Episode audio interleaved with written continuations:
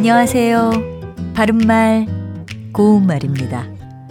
뭔가를 하면서 밤을 새워본 경험 한 번쯤은 있으시죠? 과제나 보고서를 마무리한다든지 게임을 한다든지 할 수도 있을 텐데요. 이 같은 경우에 과제를 하느라고 밤을 새웠다 또는 과제를 하느냐고 밤을 새웠다. 이 두 가지 표현을 모두 들을 수가 있습니다. 그렇다면 이 중에서 맞는 것은 어느 것일까요?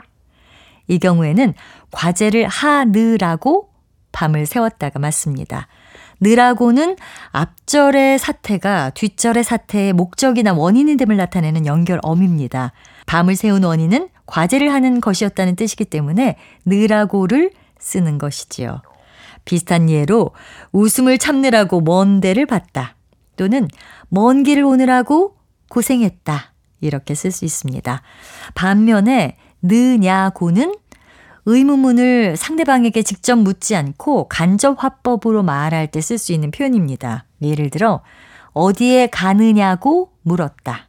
또는 점심에 뭘 먹느냐고 했다. 이렇게 쓸 수 있겠죠.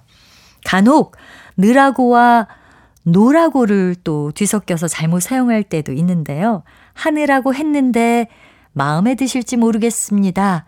이렇게 말하는 경우 보셨죠? 이때는 자기 나름대로 꽤 노력했음을 나타내는 연결 어미인 노라고를 써서 하노라고 했는데 이렇게 표현하는 것이 맞습니다. 바른말 고운말 아나운서 변희영이었습니다.